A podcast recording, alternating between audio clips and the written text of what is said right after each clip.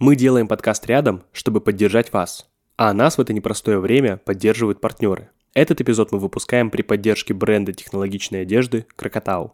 Вещи из новой коллекции «Городские порталы» надежно защищают в разных погодных условиях. Например, у Крокотау есть складные ветровки с двусторонними застежками, удобными капюшонами и большим количеством карманов. А еще плащи с металлизированным покрытием, которые спасают от дождя и классно выглядят.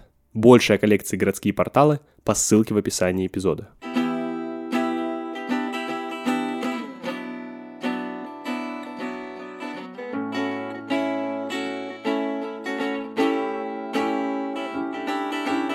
Рядом хаос, страх и неизвестность. Но даже в самые темные времена рядом еще и те, кто готов помочь и поддержать. Рядом — это подкаст студии «Техника речи» о том, как теперь жить и как вообще находить в себе силы что-либо делать.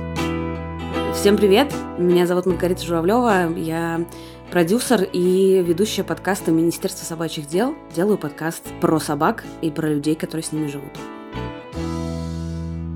У меня две собаки, Хаски и Самоед. Сначала появился Самоед, это было ровно два года назад, потому что я приняла решение, что я хочу завести какое-то животное. Мне очень нравились самоеды, и я нашла в Инстаграме, собственно, свою собаку, э, которая искала новый дом, потому что у него были сложности в предыдущей семье. Его очень любили, но у людей разом случились все возможные неприятности, и они таким образом проявили ответственность, что согласились найти для него новый дом. Самоеда зовут Лев Семенович, второго пса зовут Миша, он из приюта Husky Help, я его забрала в сентябре. Мы точно не знаем его историю, скорее всего, он несколько лет жил на улице, то есть буквально скитался и бродяжничал, но он не давался в руки. Потом он сильно заболел и, видимо, решил, что у него есть два варианта. Либо просто сразу умереть, либо, ну, как-то довериться людям. В конце февраля и начале марта я заметила, что собаки ведут себя странно. И мне даже показалось, что они одновременно заболели чем-то не очень понятным, потому что э, Мишка, например, стал скандальным,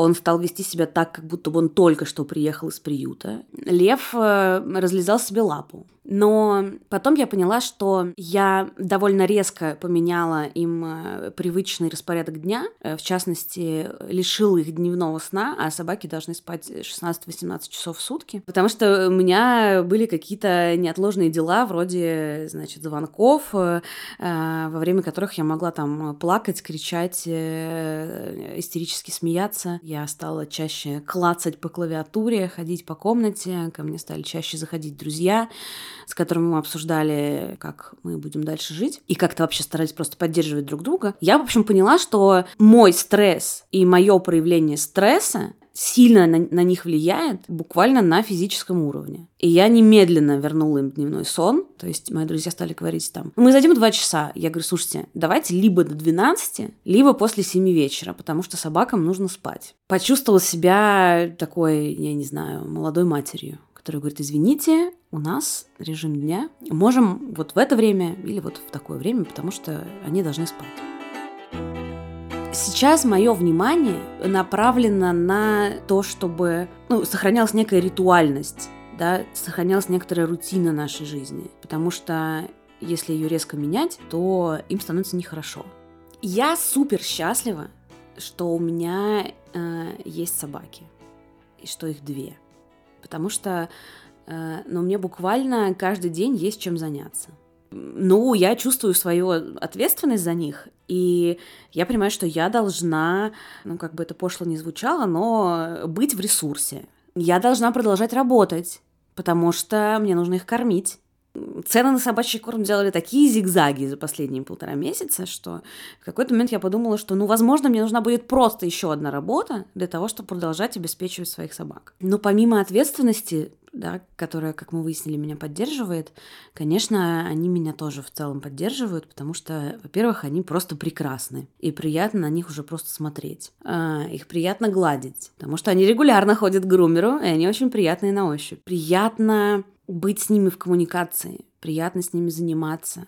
Вот Мишу звали по-другому в приюте. В какой-то момент я поняла, что Миша понял, что он Миша. Э, это было очень приятно наблюдать. То есть я его позвала по имени, и он сразу же обернулся. И тут, тут я поняла, что он понимает, что это его имя, что я к нему обращаюсь. Ну, то есть, конечно, иногда я к нему прихожу, их обнимаю. А, я жаловалась на Льва в своем подкасте, что он проводит со мной много времени в разных ситуациях, но когда мне плохо, он уходит. То есть, например, когда там я болею с температурой, и мне как-то грустно, больно и жалко себя, и мне хочется, чтобы он пришел и там, не знаю, положил голову на кровать или мне на колени, он делает вид, что я какая-то чужая женщина вообще. А недавно что-то я всплакнула, и он пришел и стал мне слизывать слезы. Это было очень э, мило с его стороны. Мы вот с моими друзьями, кто собачники и, и не знаю, как сказать, и сочувствующие, мы просто делились друг с другом этими проблемами. Как-то, когда ты понимаешь, что ты не один, ты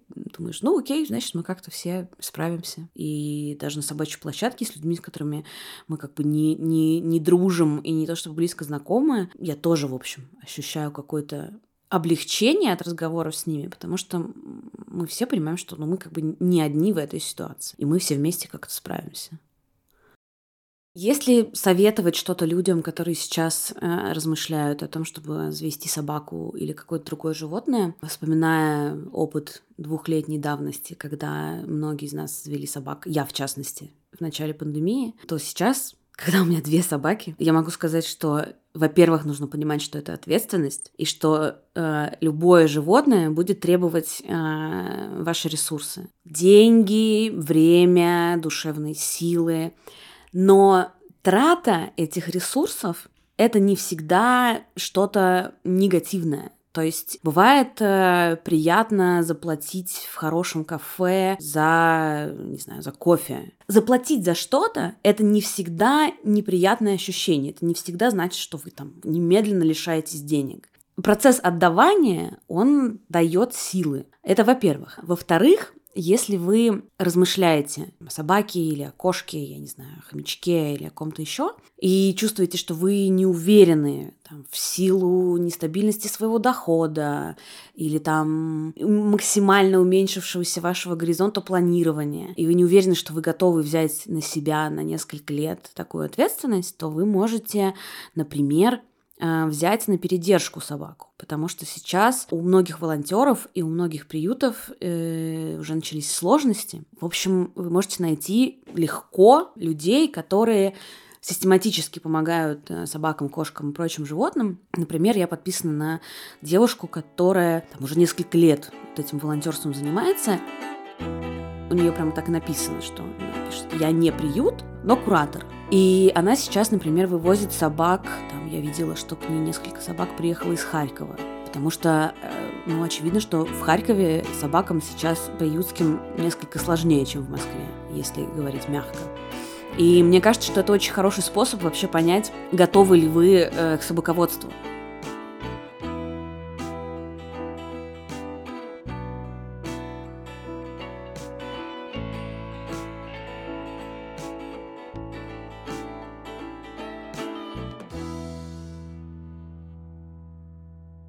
Всем нам сегодня нужна поддержка, и мы будем признательны, если вы поможете донести наш подкаст до тех, кому он может быть действительно полезен. Подписывайтесь на подкаст рядом, ставьте звездочки в Apple подкастах, сердечки на Яндекс Музыке, подписывайтесь на YouTube канал Техники речи, пишите комментарии, где это возможно, так вы поможете найти подкаст другим слушателям. Большое вам спасибо.